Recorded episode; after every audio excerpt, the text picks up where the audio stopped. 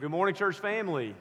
It's a joy to welcome you here on this beautiful uh, Sunday morning. I'm excited about being with you in worship. A little tired from VBS week, but doing my best. I'm so glad to see all of you here this morning. Please take your Bibles and open to Isaiah chapter 1. And we're going to be looking this morning at verses 10 through 18. And um, last week I read this text, uh, Isaiah chapter 1, as part of my sermon on the Lord's Supper. And um, as, as we've gone through this summer, I've told you I'm going to just preach sermons this, this summer that have been uh, things that I've been wrestling with, things I've been struggling with, things that I hope will be encouraging to you and also challenging to you. And this text has been on my mind now for a couple of weeks. The title of my sermon this morning is The Dangers of False Worship. The Dangers of False Worship. Now, all of us have probably had experiences um, where we've had something or bought something that we later discovered was not real. Or we knew it was real and bought it anyway. We knew it wasn't real and we bought it anyway um, because it allowed us to appear as though we had the real thing.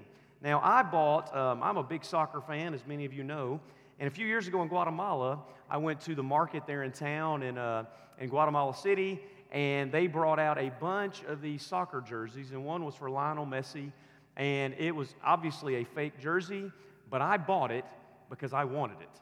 And I knew it was fake from the get go. The reason I bought it is because he charges $10 for his jersey. The real thing is over $200. So I was happy to have the fake.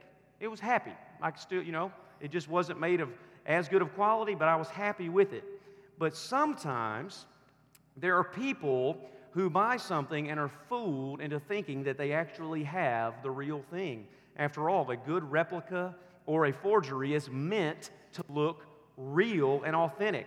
Now, I used to watch a show um, years ago called Pawn Stars about the, the pawn shop out in Vegas.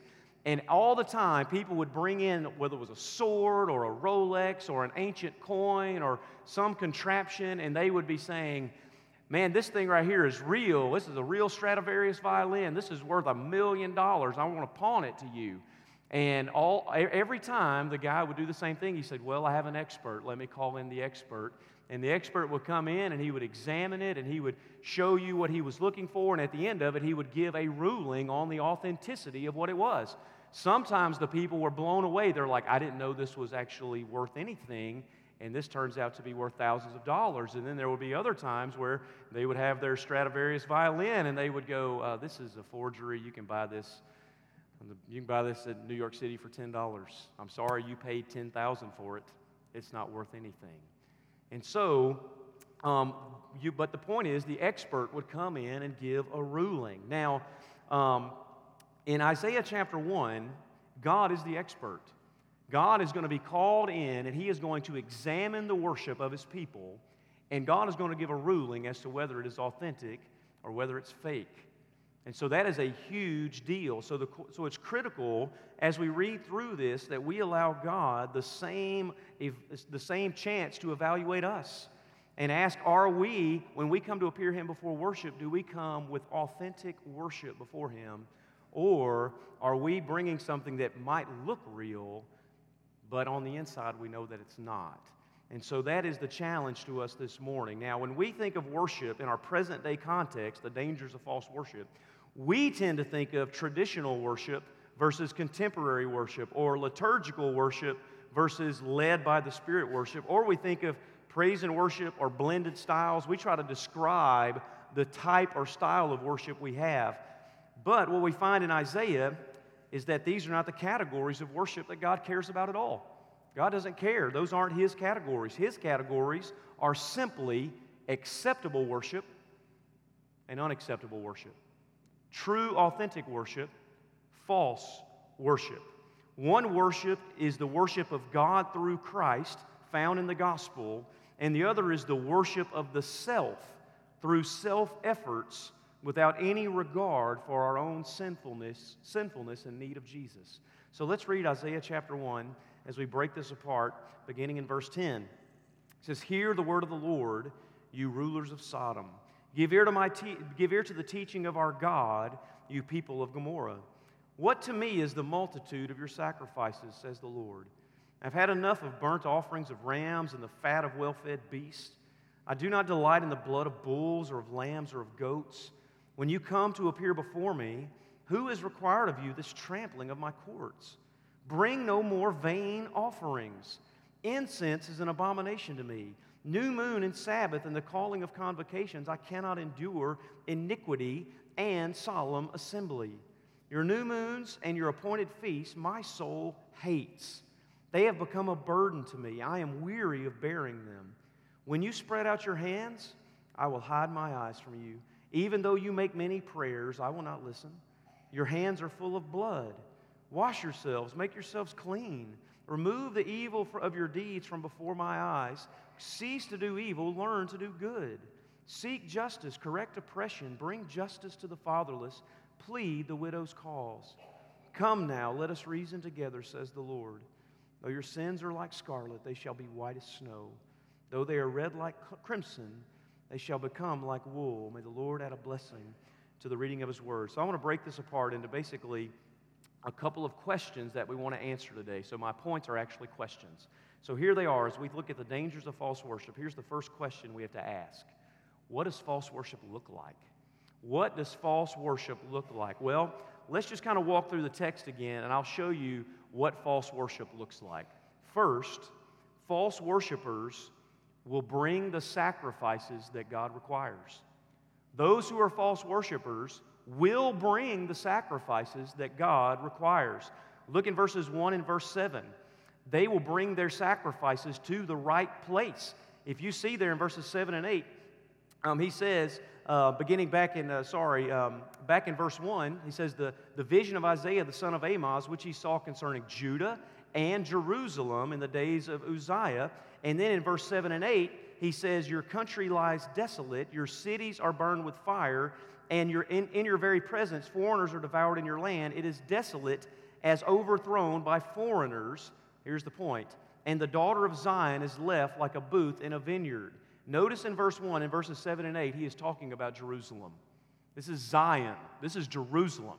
They are bringing their sacrifices to Jerusalem, to the appointed place. That means they're not taking their sacrifices up to the, up to the mountaintops or to the high places or to the other places of worship. They're not offering their, they're not bringing their offerings to other gods like Baal or Molech or Chemosh or these Old Testament gods where the, the people of Israel were always tempted to worship them and bring their offerings to them. No, they're bringing them to Jerusalem and to the temple. So they're bringing what God requires to the right place. Secondly, notice that they even bring the right animals. And look at verse 11. He says in verse 11, he says, What, what to me is this multitude of sacrifices? I've had enough of burnt offerings of rams of the fat of well fed beasts. I do not delight in the blood of bulls or of lambs or of goats. So, what are they bringing? They're bringing bulls, they're bringing lambs, rams, the clean and proper animals that are described, that are prescribed by the law. So, this means they're not bringing pigs or camels or animals that are considered unclean. They are bringing the right animals to the right place. Notice also that they even bring the right kind of sacrifices. Um, look at, at the end of verse 11. He says there, um, he says uh, at the end of verse 11, he says, I do not, he says, and the fat of, I've had enough of burnt offerings of rams and the fat of well fed beasts. So, what are, they, what are they doing here? The animals are described as fat and well fed. So, they're not bringing the sick and the lame or the deformed which are the sacrifices that were forbidden in the Old Testament. You couldn't bring a deformed animal or an animal that wasn't on the prescribed list. So all of a sudden, these false worshipers are coming to the right place. They're bringing the right types of animals. They're even bringing the, the animals that are properly fed and nutrition and, and uh, properly cared for. And then notice also that they bring even more than Moses requires. In verse 11, it says, What to me is the multitude of your sacrifices. They're bringing a multitude of sacrifices. What they're saying in their minds is, well, if Moses prescribes one, God will really be pleased if I bring five. So they are bringing even more than God requires. So that's the first thing I want you to see that false worshipers will bring the sacrifices that God requires to his, to his courts. Secondly, false worshipers will appear in God's house. They will come to God's house. Look at verses 12 through 14. They're together. Notice there, um, I'm going to just kind of pick it apart as we go. Notice in verse 13 that they come every Sabbath. He says, Bring no more vain offerings. Incense is an abomination to me. New moon and Sabbath, and the calling of convocations. So they were there every Sabbath. They come um, also to every called assembly. Look there at the end. He says, I cannot endure iniquity and solemn assembly. So they're at every, they're at every meeting of the church or the synagogue or the temple. They're, they come to every called meeting and every special called meeting. And even beyond that, they come to every new moon festival and appointed feast. Look at verse 14. He says, Your new moons and your appointed feasts, my soul hates. So think about this. All this means that these were not absentee or long lost church members. That's not who they are. We're not talking about the people who don't show up. Here in Isaiah, God is saying, These are the people that appear in my courts week by week. Week by week. This means that they didn't send their sacrifices from home. This means they came themselves. They didn't forsake the assembling of themselves together. They came to every event that was offered, every Bible study, every prayer meeting. They observed the instituted times and the prescribed places of worship. So, what we've seen already in Isaiah chapter 1 about false worship is you'll do everything the law requires of you, and you'll show up every week. Third, notice that false worshipers will exercise devotion. They will exercise devotion. Look at verse 15. He says, When you spread out your hands, I will hide my eyes from you. Even though you make many prayers, I will not listen. Now, here's the point they participated in praying. Hands out, hands up. From all intents and purposes, these look like really devoted people. They prayed fervently with their hands raised. They're described as praying continuously and without ceasing. But here's the thing everything about their participation, everything about their participation led others to believe that they were wholeheartedly devoted to God and worship. Now, here's what this means for us today, modern day time, as God evaluates us. Here's what this means. What this means is that you can come to church every Sunday, you can attend every event, go to every Bible study, you can tithe, you can serve, you can be a Sunday school teacher, you can be a deacon, you can be a pastor, you can be an elder, and yet God can say that everything you do invites His judgment instead of His presence. Now, that should cause us pause to think for a moment. That should make us do a little bit of examination.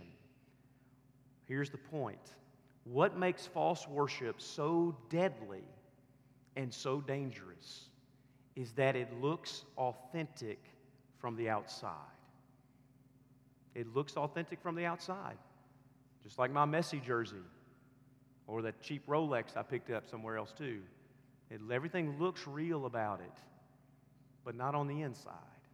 The inside is not right. We have to understand that true, authentic, acceptable worship is not external only, it is an internal condition of the heart. It's not just about following God's commands. They're following God's commands. They're bringing the sacrifices to the temple, appearing before God, praying fervently. They're doing everything externally that God requires. The issue is much deeper. That's the point. It's not just about following God's commands, it's having our hearts and lives radically changed from the inside out. Jesus says that it's actually an issue of love. Jesus says that if you love me, you'll keep my commandments which means you can keep his commandments and not love him. But you can't love him and not keep his commandments. The motivation of the heart is the root issue. So that's the first question. What does false worship look like? It looks like the real thing. That's the problem, right? You can't distinguish it. I can't distinguish it because I know none of your hearts. I just know that it's something that all of us have to wrestle with personally and have to get to the bottom of. Second question why is false worship hated by God? Why is false worship hated by God? In other words, why does God despise what looks like from the outside people simply obeying his commandments? And the reason, ultimate reason, you can write this down, the ultimate reason God hates false worship is because it belittles his name and glory. It belittles his name and glory. False worship is never about God, it's always about our attempts to manipulate and control him. That's why it, it is an abomination to God. So, God gives several gives seven reasons he hates it here in this text. Seven reasons. I'm not going to I'm not going to spend a lot of time here. I just have to point them out. Seven reasons God hates their false worship. First, God considers their worship just like the, their worship like that of Sodom and Gomorrah. You see that in verse 10? He calls Jerusalem Sodom. He says, Why are you doing this, Sodom? Why are you doing this, Gomorrah? Those cities have already been destroyed by God because of, their, because of God's judgment against their sin and rebellion. And God says, I hate your worship because you're acting just like them. Secondly, God t- says He takes no pleasure in the blood of bulls or goats. Look at verse 11. He says, I've had enough of your burnt offerings of rams and the fat of well fed beasts. I do not delight in the blood of bulls or of lambs or of goats. Now, at the root of this is a theology problem. Now, how do I know that? What's really happening here is they really believe that God was codependent on their sacrifices, that God needed them, that it was a symbiotic relationship, that we feed God sacrifices, and then God sends us rains and blesses us and protects us and helps us protect our borders.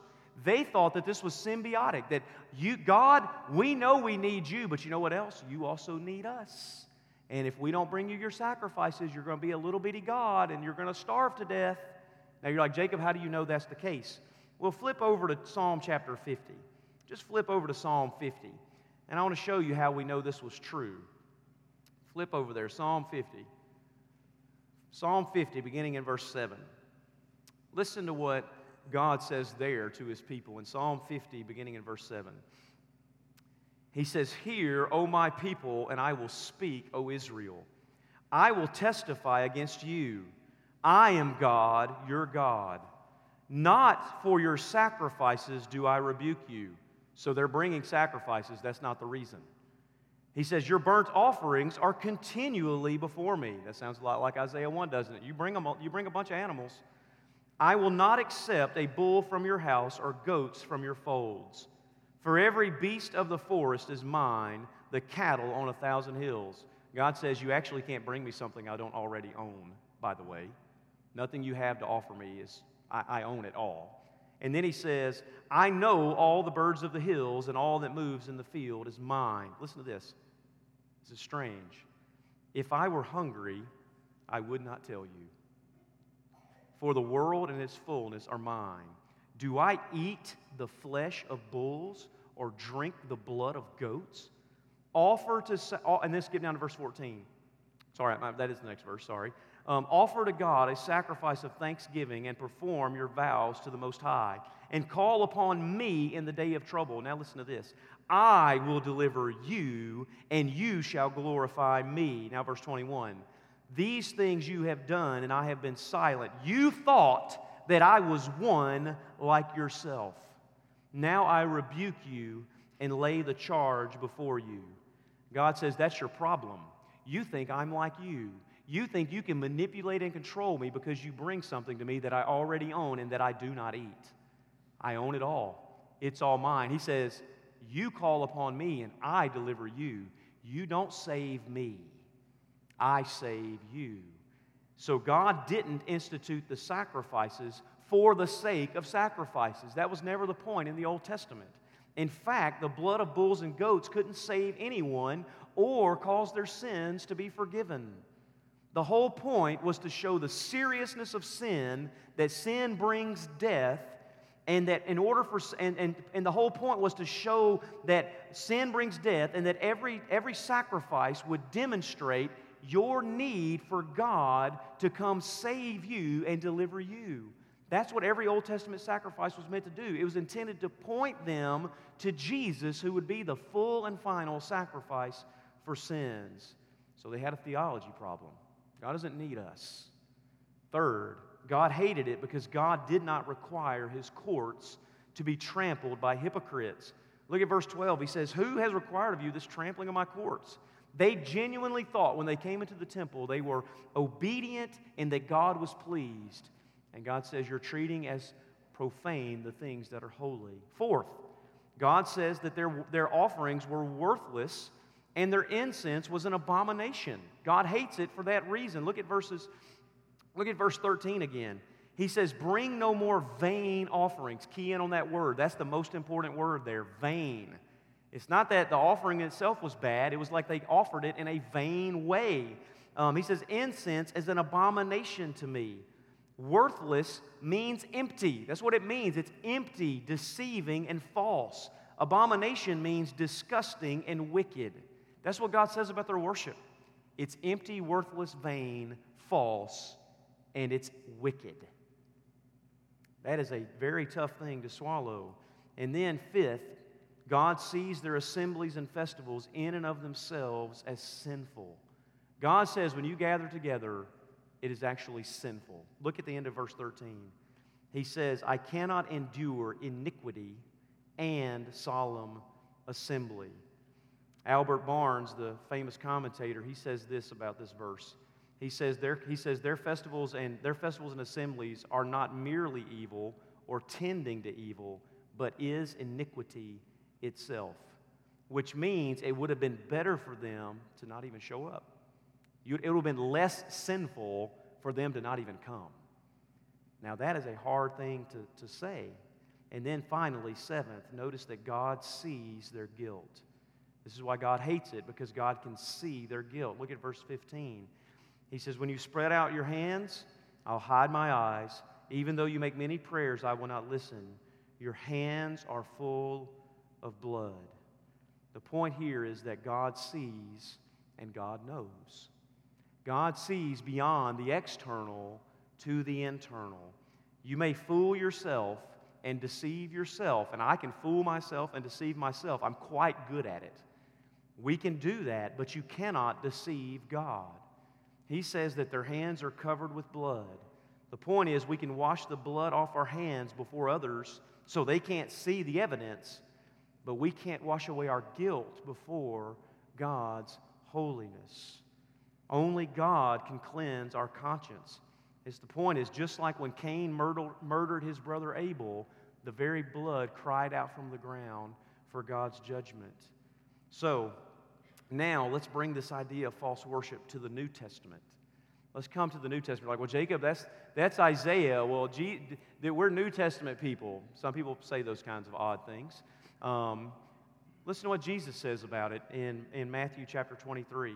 Listen to what Jesus says to those who very much so look like those in Isaiah from the outside, very devoted, very, very devoted, very devout. Um, they did everything prescribed by the law. This is what Jesus says in Matthew 23, beginning in verse 23. Jesus says, Woe to you, you scribes and Pharisees, you hypocrites! For you tithe mint and dill and cumin, and have neglected the weightier, the weightier matters of the law justice and mercy and faithfulness. These you ought to have done without neglecting the others. So Jesus says you should have tithed those things, you should have done them. But you can't do that at the expense of the weightier things. And then he says, Woe to you, scribes and Pharisees. Um, uh, he says, You, sorry, um, you ought to have done these without neglecting the others. You blind guides, straining out a gnat and swallowing a camel. Woe to you, scribes and Pharisees, you hypocrites, for you clean the outside of the cup and plate, but inside are full of greed and self indulgence. You blind Pharisee, first clean the inside of the cup and the plate that the outside may also be clean. Woe to you, scribes and Pharisees, you hypocrites! For you are like whitewashed tombs, which outwardly appear beautiful, but within are full of dead people's bones and uncleanness. So also you, you outwardly appear righteous, but within you are full of hypocrisy and lawlessness. That's the issue, right? Jesus says on the outside everything looks great. But the issue is, God sees our hearts. Jesus sees their hearts, and what he sees is that their hearts were corrupt, and their attempts at worship did not bring God's blessing, but God's judgment. So it's a heart problem. It wasn't, hear me, it wasn't the method of God's of worship that God despised. It was the manner of their hearts. Now, all of us, including your pastor, have to wrestle with this truth. There are many times in my life, even today, where I will give God my attendance, but I will not give him my affection. There are many times when I will come and I will give God my presence, but I will not give him my praise. And that's something that all of us have to wrestle with every day of our lives that we are not doing something that is actually inviting God's judgment. Here's the point for God's people in Isaiah. Let me go back to Isaiah now. God is saying, I don't want your livestock, I want your lives. God is, not, God is saying, I don't want your animals, I want your affection, your heart, and your, and your love. God doesn't want their incense, He wants their all. And the reason is, is because He's worthy of everything. So here's the application for us today. What this means is that God doesn't just require obedience to rituals. God does give us commandments to come before Him and to offer sacrifices of praise to Him and to come and bring our everything to Him. God does make commandments. He doesn't just require obedience to rituals, though. He requires a heart of love that rejoices in righteousness and mercies. God hates Pharisaical worship. That's what the Bible says. One of the false, one of the consequences of false worship, as I've mentioned already, is God's judgment. The worst consequence of it all, though, is that God will not attend a people who dishonor him in their worship. So the question is would Jesus have the same things to say about us or about me? Would he say, You hypocrites, well did Isaiah prophesy of you when he said, This people honors me with their lips. So what's coming out of here is right. They honor me with their lips, but their heart is far from me. In vain do they worship me. So, and lastly, as I wrap this up, here's the last question we're going to ask What is God's remedy for false worship? What is God's remedy? So, we've understood what it looks like. It looks like the real thing. We've looked at why God hates it because God is digging down deeper to the issues of our heart. So, what is God's remedy for false worship? Look at verses 16 and 17. He says, Wash, wash yourselves, make yourselves clean. Remove the evil of your deeds from before my eyes. Cease to do evil, learn to do good. Seek justice, correct oppression, bring justice to the fatherless, and plead the widow's cause. So, first things first God's remedy is repentance. Repentance. That's what this all is a picture of. It is a turning from these things, turning to God. One commentator said this What is repentance? Repentance is not morbid introspection, it is not self punishment. True repentance is a privilege given by the Holy Spirit, opening our eyes not only to how costly our sins are, but more searchingly, how evil our sins are. Repentance is not afraid of wholesome self suspicion because it feels an urgency to be right with God at any cost. Repentance is a power giving us traction for newness of life. It isn't piecemeal or selective, doctoring up this problem or that. So, Paul says that we don't need fleshly repentance, like flesh wrought repentance, but God wrought, spirit enabled, Jesus exalting repentance. From the Bible, we know that true repentance is a recognition of your sin as God sees it, and then turning from that sin to Jesus. Now, here's the truth, and this is the, this is the truth that's also scary. The truth is, a person can do everything in verses 16 and 17. They can wash themselves, they can seek justice, they can turn from their ways. They can do all of those things the same way they did all of their other false worship. They can do it as a ritual of obedience, but not a matter of the heart. in relation in their, in concerning their relationship to God. You can treat it like a list that will earn you favor with God, but instead it will be used as a list of indictments, as evidence that proves your guilt before God.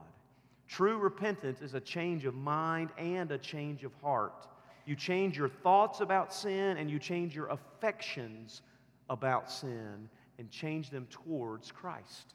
So, repentance is the first remedy, and you apply repentance with the second half of it, which is trusting in Christ. Look at verse 18.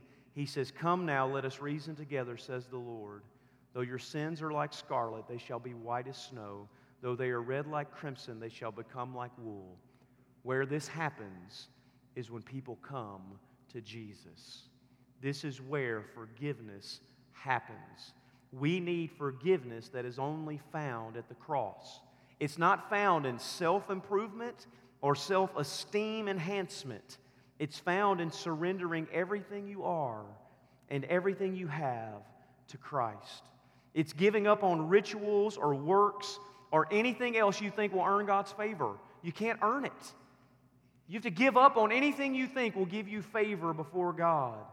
And what we've looked at today is usually and rightly called legalism, moralism. That's what's going on in Isaiah.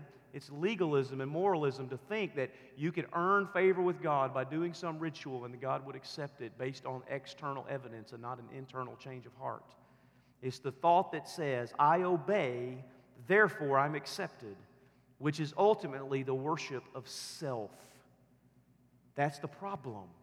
It's the worship of self. It leads to self centeredness and judgmentalism towards others. But the gospel is completely different.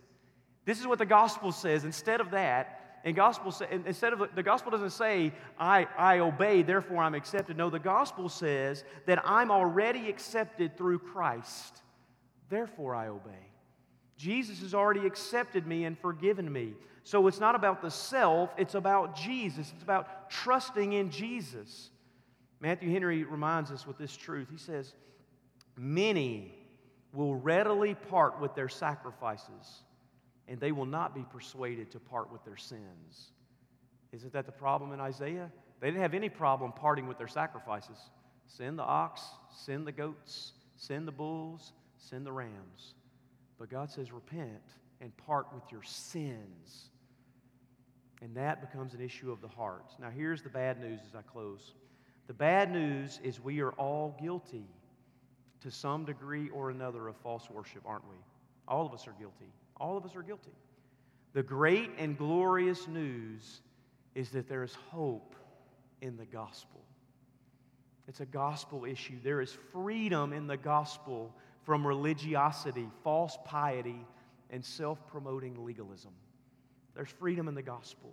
There's, there's, there's joy unspeakable and full of glory when we come to a merciful Savior who is all sufficient and all satisfying. The power of the gospel has the power to break sin and leaves no room for pride, but it does leave infinite room for love, grace, joy, and mercy. If you're here and would be guilty before God as an idolater and as a false worshiper, I beg you, repent, trust, in Christ. If you're a Christian who's struggling with false worship and you have a heart that is cold, then you need to ask for revival through repentance.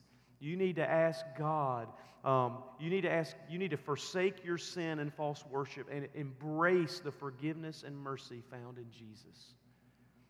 All of us have committed this, and each week we have a new opportunity to forsake that and say, Jesus, all I have is before you. So, like the picture of the Pharisee in the temple and the tax collector in the center in the temple. The Pharisee says, God, thank you, I'm not like this man. I do everything the law requires. And the tax collector just beats his chest and won't even look to heaven. And says, God, be merciful to me, a sinner. Jesus said only one of them went home justified. One was self righteous, and the other was accepting what only God could do, which is offer forgiveness. Would you pray with me, Father? I pray that you would bless your word and that, Lord, you would go with us now.